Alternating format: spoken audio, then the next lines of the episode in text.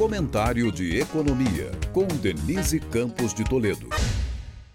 É, depois de toda a polêmica com a declaração do presidente Lula de que não daria para cumprir a meta de zerar o déficit em 2024, a equipe de governo mudou bastante o discurso. Haddad sempre defendeu a meta e conseguiu mantê-la, mas hoje foi o ministro das Relações Institucionais, Alexandre Padilha, que reiterou no almoço anual da FEBRABAN, Federação dos Bancos, que Lula está comprometido em alcançar a meta, cumprindo à risca tudo que está previsto no arcabouço fiscal e conta com o esforço do Congresso para aprovação das medidas medidas que vão ajudar a consolidar o orçamento. Padilha, um dos principais articuladores do governo, ainda destacou a importância do ajuste fiscal para a continuidade dos cortes de juros. O presidente do Banco Central, Roberto Campos Neto, também no evento, um pouco antes, sem se referir diretamente às críticas que recebeu do presidente Lula por conta dos juros elevados, lembrou o desafio que a autonomia do Banco Central enfrentou com a mudança de governo e mandou o recado que, apesar de o atual ritmo de cortes de meio ponto da Selic ser adequado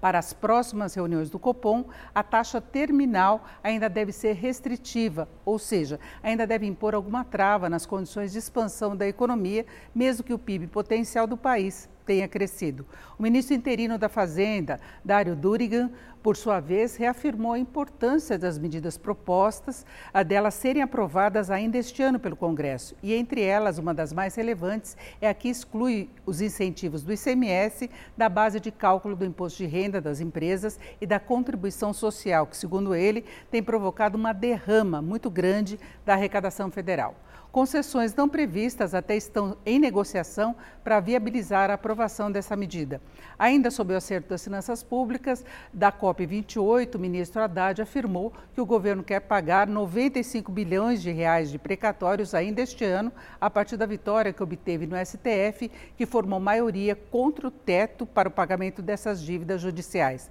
Enfim, por mais que seja improvável zerar o déficit em 2024, o governo está empenhado em mostrar esforço na melhoria do quadro fiscal, ainda que resista ao corte de despesas. Denise Campos de Toledo para o podcast do Jornal da Gazeta.